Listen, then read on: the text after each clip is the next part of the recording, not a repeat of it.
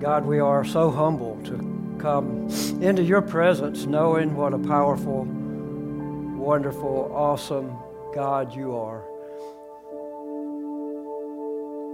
God, thank you for helping us to understand our position with you. Thank you for helping us to understand how much we need that power, how much we need to speak life that comes from you into the world around us that can only happen through your power, through your word. And God, now we look to your word and we, we pray that that power from heaven will fall upon us. I pray that our hearts will be moved, drawn close to you, that we'll see the love that you have for us demonstrated in a real, personal, authentic way. God, lead us now as we continue to worship by looking into your word. Empower us through your word by the power of your spirit. In Jesus' name, amen. Well, I invite you to take your Bible and open with me today to Philippians chapter 2. If you have a Bible that you brought or one that maybe you picked up in the front, we're going to be here in Philippians chapter 2 for uh, the, the, the, next four weeks. And we have an opportunity to, um, to experience Advent through the eyes of the Apostle Paul in his letter to the Philippians. So, Philippians chapter 2, for our reading today, we're going to look at the first four verses. So, you follow along with me as, as I read aloud.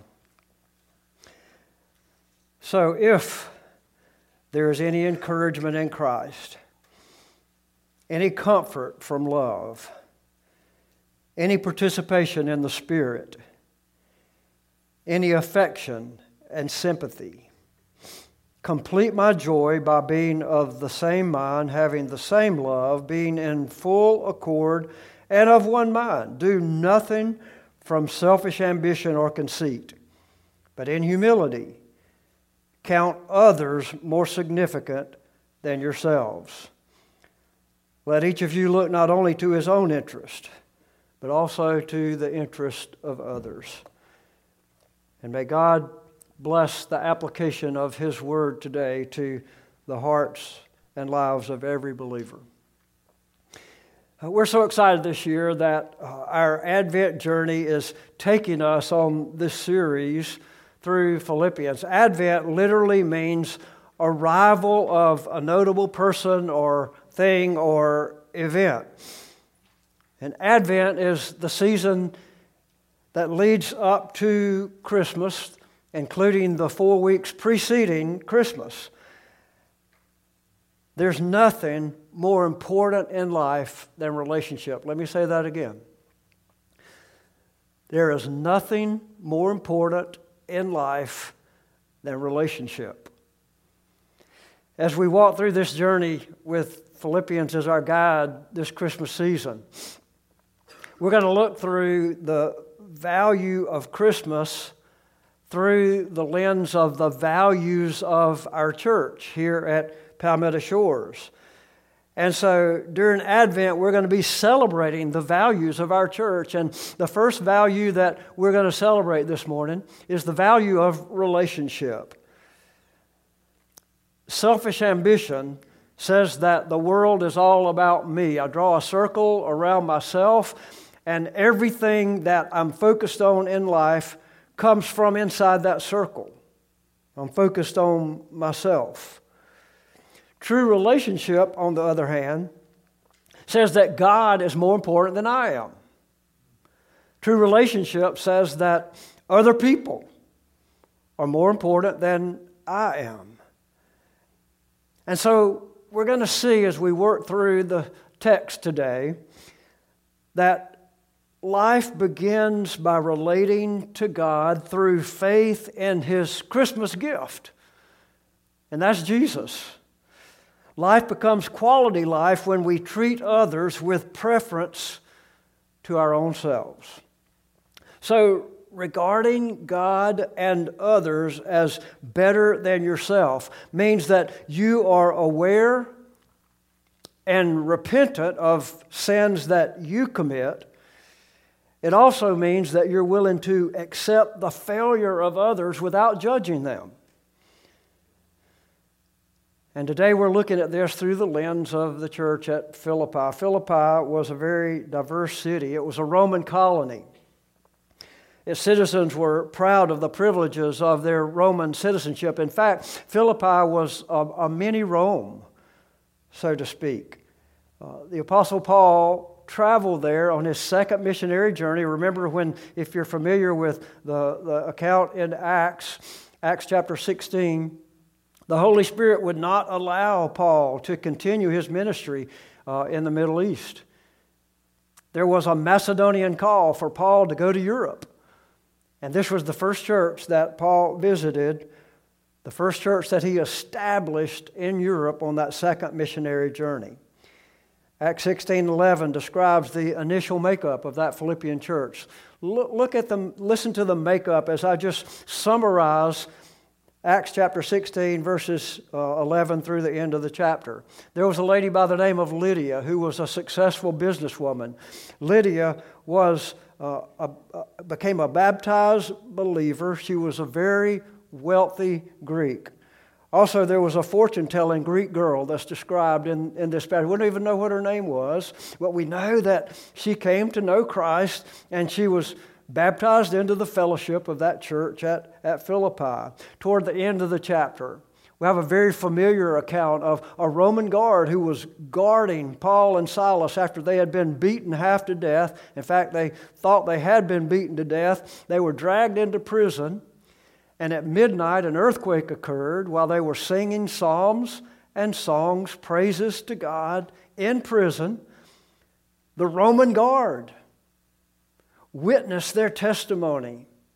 They could have walked away free, but they chose to stay there saving his life.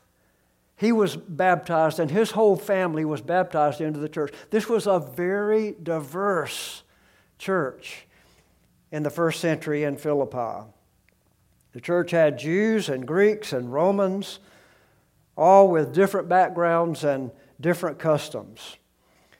And the church, the church actually reflected this diversity different types, different customs, different belief systems, but all brought together under the gospel in the name of Christ, unified in Christ. So in Philippians chapter 1, Paul reminded believers that it was more important for them to be kingdom minded than to be earthly minded. Now, I could stop right there and preach a message that would last our whole time this morning. But that's not our purpose. Be more kingdom minded than earthly minded. He also reminded them that conduct worthy of the gospel of Christ highlighted two things that was preference to their relationship to God and preference to their relationship to one another. There are three enemies of relationship that I have to just unfold here before we dive into the text. One is selfishness, the other is jealousy, and the other is prejudice. The gospel of Jesus Christ is thwarted. Actually, it cannot exist in an environment of selfishness and jealousy and prejudice. Selfishness and jealousy and prejudice destroy genuine relationship with God and genuine relationship with people who are different from us. And so we have to make sure, as a preface to chapter 2 of Philippians, we understand chapter 1, which says we need to rid ourselves of all selfishness and jealousy and prejudice if we're going to have genuine, authentic relationships in the body of Christ. Selfishness is the enemy of relationship. Jealousy destroys the fabric of relationship. And prejudice is a wall that separates individuals from one another Thus, it blocks relationship. So, what does it look like as we move into chapter 2 now? What does it look like to value relationship? We're going to have three things.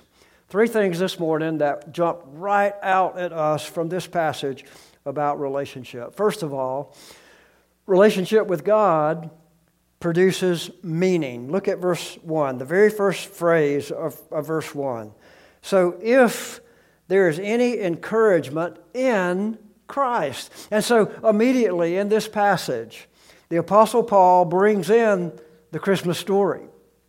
He brings in Christ, he brings in Jesus Christ. Christmas begins with finding relationship with God through Jesus.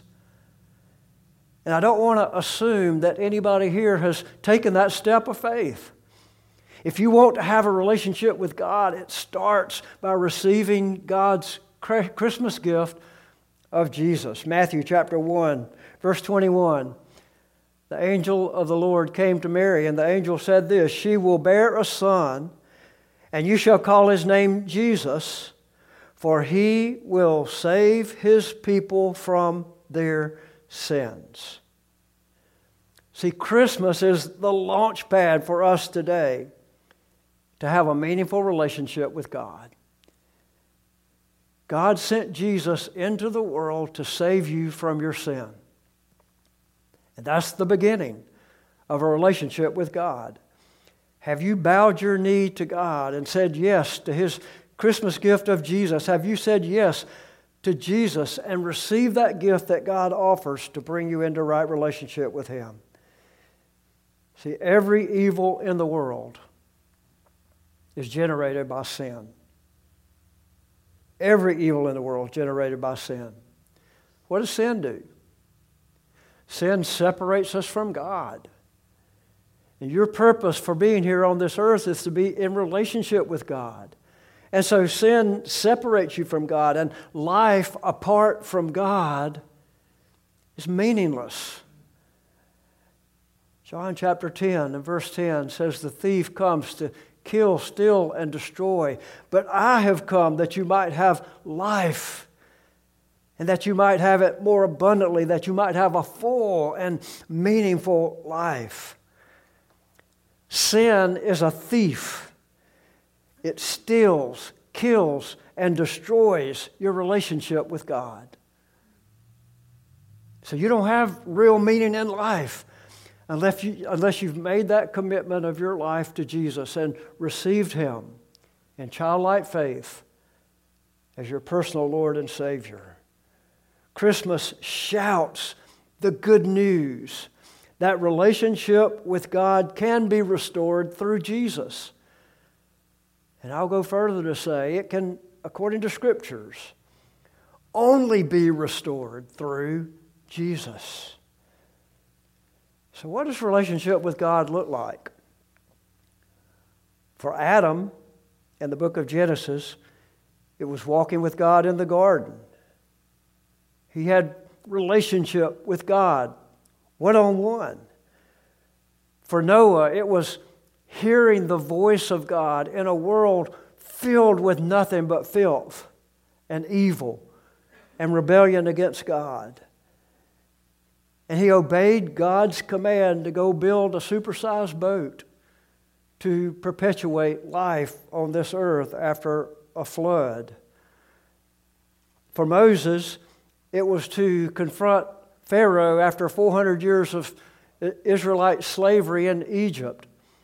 And then not only confront Pharaoh, but convince the Israelites to follow the hand of God as Moses led them through the Red Sea into the promised land. For David, we studied about David last week. For David, it was to repent of horrible sins, sins of adultery and murder, and trust God to bless his family forever and ever and ever. And obviously, this was fulfilled through Jesus, as we talked about last week. So today, relationship with God starts by accepting Jesus. It starts by accepting the Christmas gift that God offers to us through Jesus. The bigger perspective of Matthew chapter 1 Here's what the Bible says in Matthew chapter 1 The angel said to Joseph, Do not fear to take Mary as your wife, for that which is conceived in her is from the Holy Spirit. She will bear a son, and you will call him Jesus, for he shall save his people from their sins. The greatest relationship that you can establish and maintain and live with in your life is your vertical relationship with God. So I have to ask this morning, you know, how, how's it going? How, how is the meaning for your life being fueled by that personal vertical relationship that you have moment by moment in life with God Himself? Where are you drawing your source of life from? You know, some people draw their source of life from pleasure. If it feels good, do it. Go for all the fun that you can experience. You know what the problem is with drawing meaning from pleasure? It wears off. it wears off. Pleasure always wears off. You have to have more and more and more and more. Some people draw their meaning from life from possessions. Again, bigger houses, newer vehicles, newer fashions, exotic vacations, comfortable retirement accounts, etc. The problem with drawing meaning from life through possessions is that there's never enough. You never get enough. There's always more out there that you crave and are driven toward. Some people draw meaning from life by building a power base for life. When your power base wins, you feel great. But when another power base is in power, you become fearful and anxious. I mean, I, I, I, see that all over the world today in the, in the world of, of politics. Drawing your source of life from any other source than your relationship with God is meaningless. I heard about a church recently in our county where church leaders are suing other church leaders in the same church. The, the craving for power is just senseless, it's meaningless. And what Paul is saying to the Philippian church is he's going to say later that it destroys the image and the witness of Christ. So, drawing meaning from power is frustrating. It's a frustrating way of life.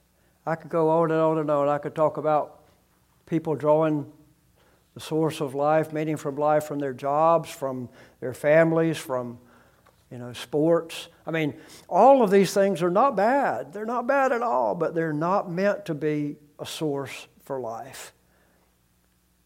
Relationship with God produces meaning.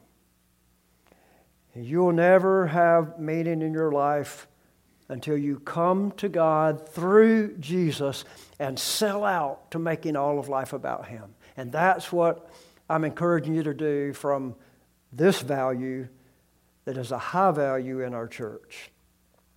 Philippians chapter 1, verse 27, if you just look back just a few verses from chapter 2, verse 1, you see that Paul says, Only let your manner of life be worthy of the gospel of Christ. A life worthy of the gospel is fueled by that personal relationship with God. So, again, I have to ask you when, when is the last time that, that you were confident in knowing that you were living directly connected to the hand and heart of God, that He is the source of your life? All manner of life worthy of the gospel can only exist in relationship with God. That's where it starts, with relationship with God. So make sure this morning that you are living in that personal relationship with God through Jesus. Only then can you have a full and meaningful Christmas as well as a full and meaningful and productive life. But that's not all. Paul completes his thought. Number two, relationship with Christ produces joy. Produces joy. Look at verses 1 and 2 of Philippians chapter 2. So, if there be any encouragement in Christ, any comfort from love, any participation in the Spirit, any affection and sympathy, complete my joy by being of the same mind, having the same love, being in full accord and of one mind. I hope you can just sense the emotion from Paul when he wrote this. He longed for there to be unity in the Philippian church. He loved that church probably more than he loved any other church. And he wanted them to be able to carry on the ministry of the gospel without being sidetracked by disunity. The unity that he was talking about is only possible when we are united together in Christ. Believers are charged to, to filter our differences through our common relationship with Jesus. That leaves no room whatsoever for self centeredness. And the result of unity is obvious. In fact, he gives four results of unity here. First of all, unity creates encouragement. Where does encouragement come from? It comes from being united with Christ. That's what the text says. Encouragement from being united with Jesus. And every believer receives comfort and rebuke from Jesus. In fact, in John chapter 14 and verse 16, before Jesus was crucified, he said, I will ask the Father, and He will give you another helper to be with you forever. Help us to do what? Help us to find life in our relationship with, with God. Help us to find life in our relationship with other people. That Spirit of Jesus, that Holy Spirit of God, unites us in our single purpose to share the gospel with the world around us. Relationship with Christ produces joy. He goes on and he says, Unity creates comfort from his love for believers. Later on in Ephesians chapter 5, the Bible says that Christ loved the church and gave himself for it. And believers are compelled to share that same kind of love with one another. Unity creates fellowship in the Spirit as well as encouragement and comfort. The fellowship with the Spirit has brought you into fellowship with one another. You can't have a right relationship with God without having a right relationship with other people. So, where do factions and divisions come from in the body of Christ? Well, they come from selfishness and jealousy and self centeredness, me wanting to have my own way in life. Healthy relationship in the church is critical if we're going to have joy, if we're going to, I mean, when people witness the body of Christ from the outside, what is it about the fellowship of believers in Christ for the glory and honor of God that would want somebody outside of the body of Christ to want to become part of the body of Christ. It should be that joy, that joy that bubbles over from having a unified spirit and a selfless, self giving kind of uh, attitude toward life. Being joyful in Christ creates a spirit of affection and sympathy Paul says here, for fellow believers. In other words, the needs and feelings of others become a priority over my own needs and, and feelings. So, what happens when problems enter the church and disunity raises its head in the church? Uh, are you aware that that's why this letter was written? to the church at Philippi because there was a disagreement within the church. And later on in chapter 4, Paul gives instructions as to how to handle disagreements in the church. He gives three different directives. He says, in order to maintain a joyful relationship with others, number one, respond to problems immediately. Number two, make adjustments appropriately. And number three, repair breaches quickly. And sometimes, as it does in chapter 4 of Philippians, it, it, takes a mediator to, to, to bring parties together who are in disagreement to work through their disagreement for one reason, and that's to the honor and glory of, of Jesus Christ. In verse 2, he says, Complete my joy by being of the same mind, having the same love, being in full accord, and of one mind. This has always been a challenge in the church. If you look back in church history to the 18th century, there was a man by the name of Jonathan Edwards who was a great preacher. He preached a sermon entitled Sinners in the Hands of an Angry God that kind of launched the Great Awakening during the 18th century. The sad side of that story is that toward the end of his ministry, Jonathan Edwards was asked to leave that church because of a disagreement among the leaders over some doctrinal preferences. What kind of witness does that give to the world when believers in Christ can't work things out for the glory of God?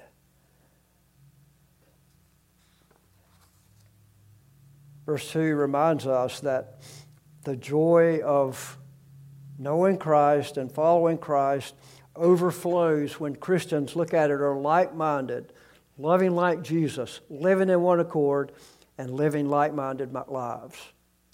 So, again, we have four directives here. See, every action you take starts here in the mind.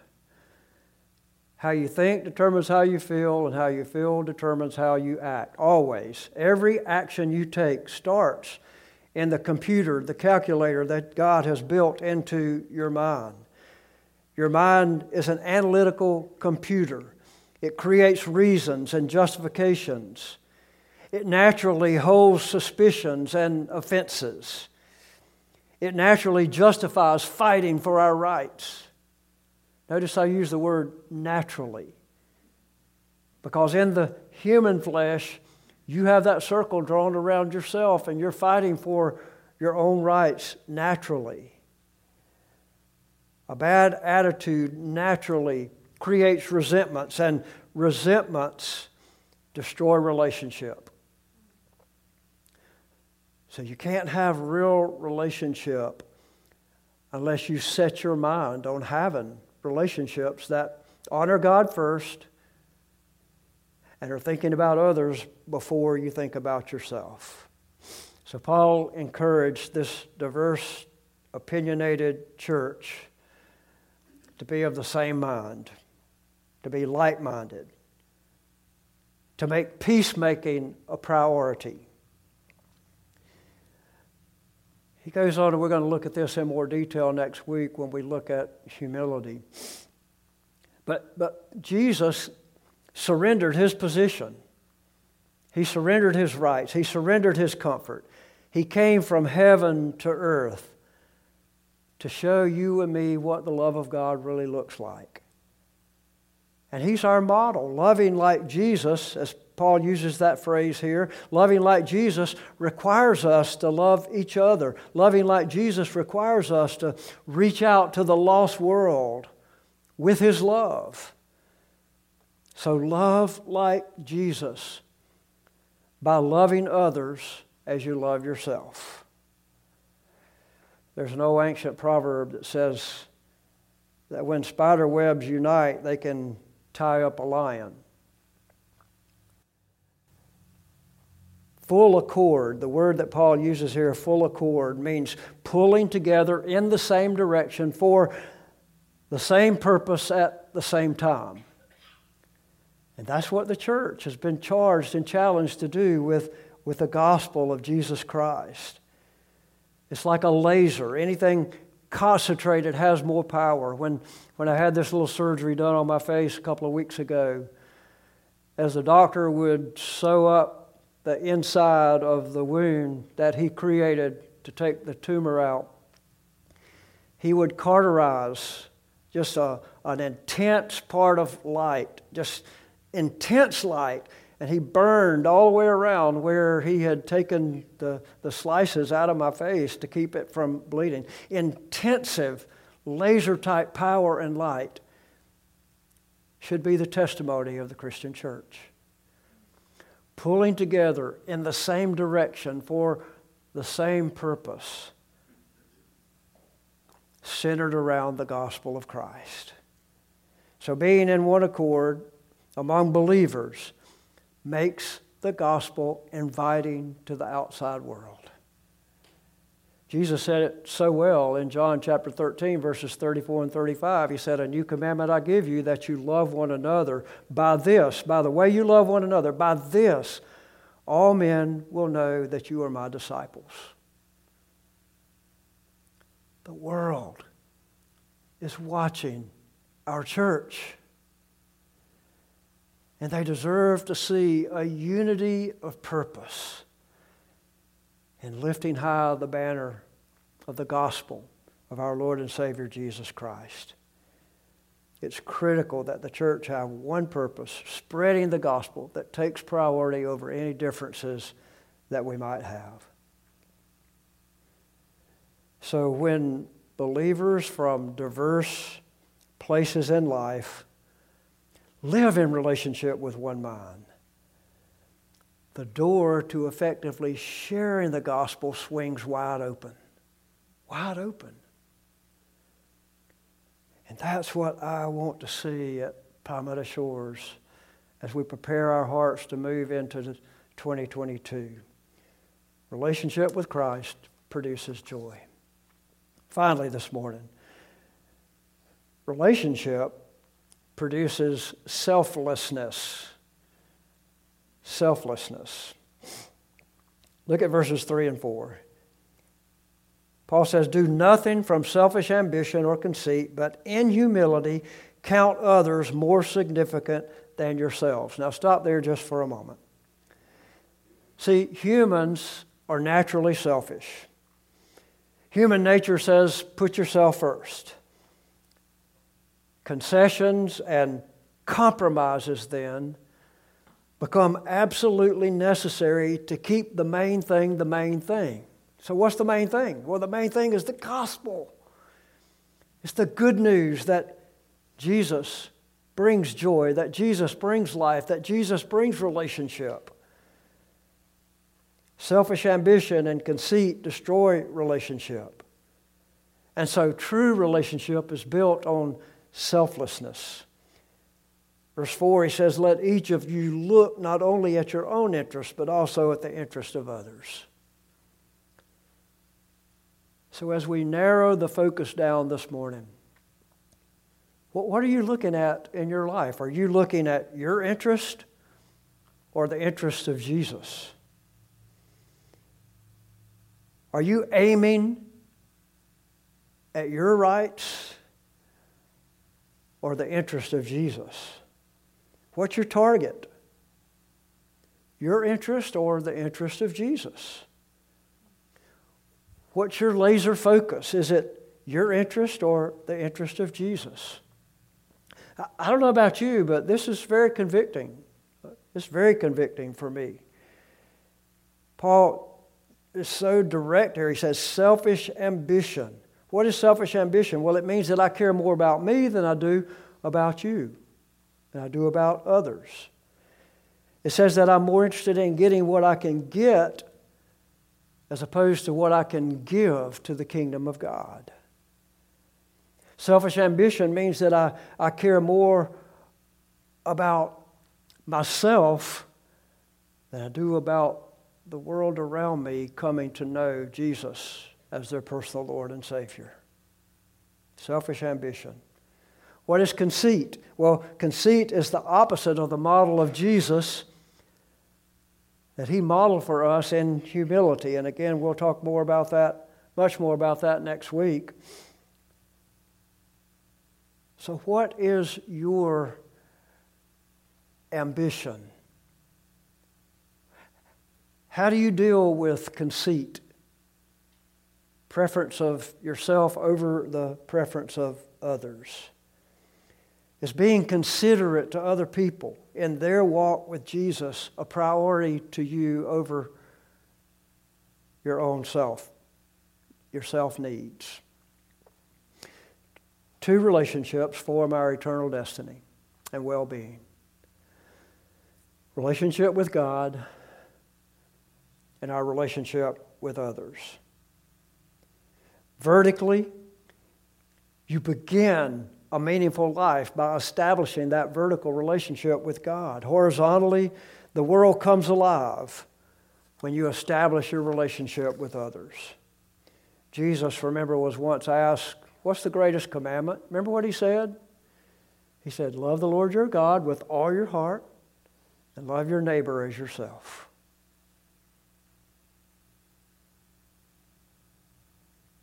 There's nothing more important in life than relationship.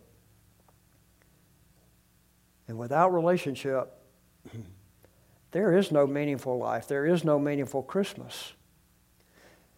So, how do we get there? What, what does it mean to have that relationship? How can we get to that relationship that we need with God and with others? Because relationship with God and others brings joy to the world. Don't you agree that our world today needs joy? So, as we turn this passage inward so that we can focus outward,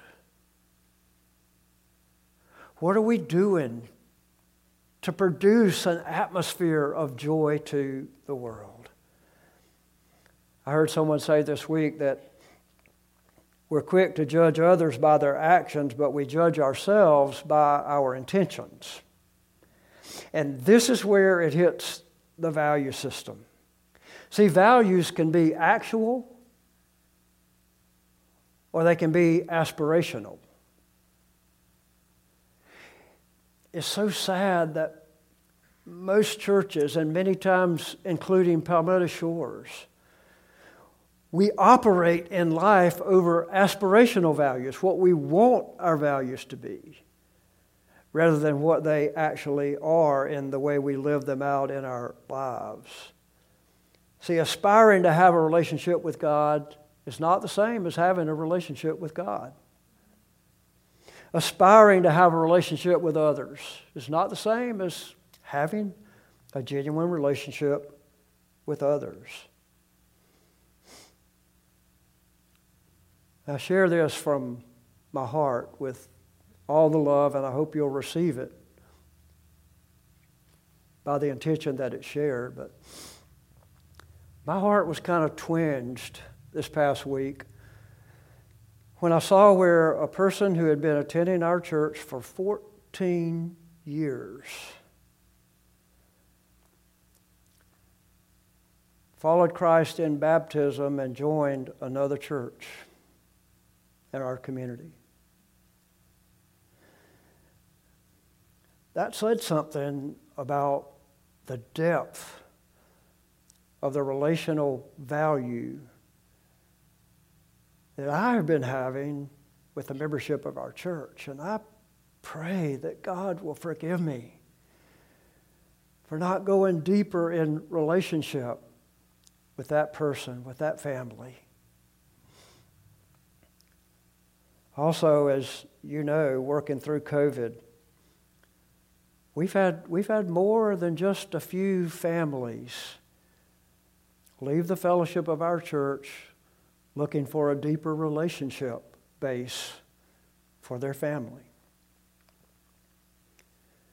And we're not responsible for all of that, but we are responsible for some of it. And I don't want to sweep it under the rug.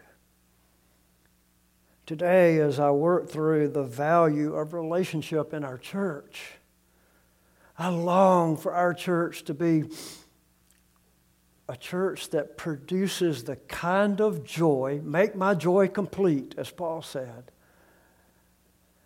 by the way we value relationship with God and by the way we value relationship with other people.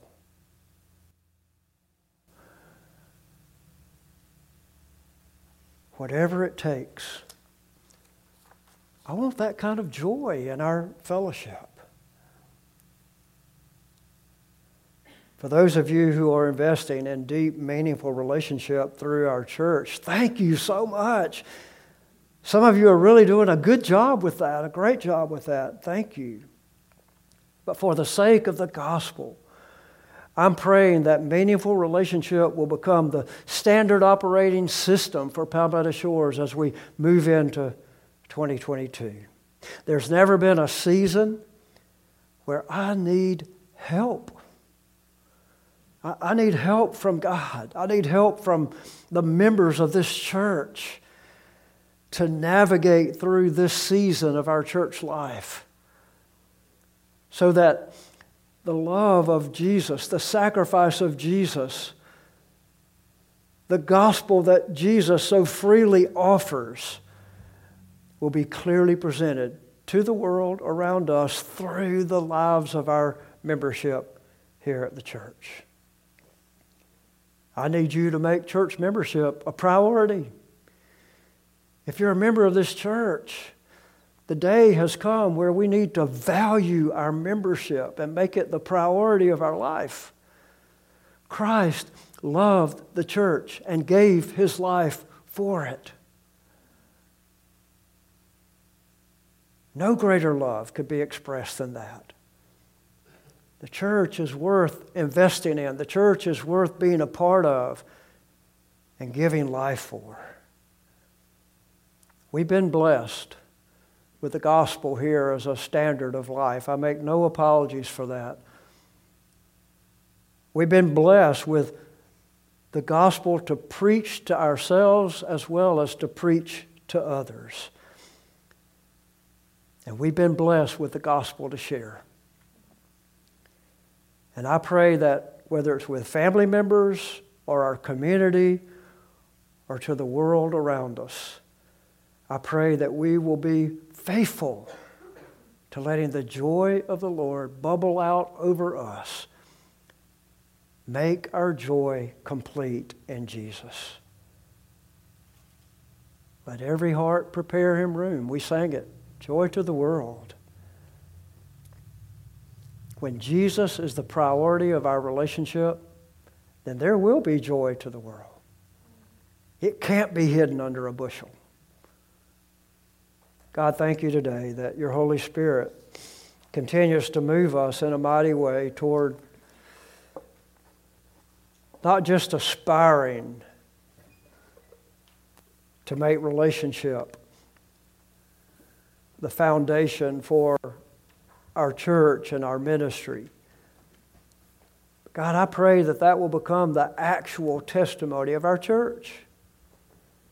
God, I thank you for waking us up to the reality that there's no greater need in this world than Jesus.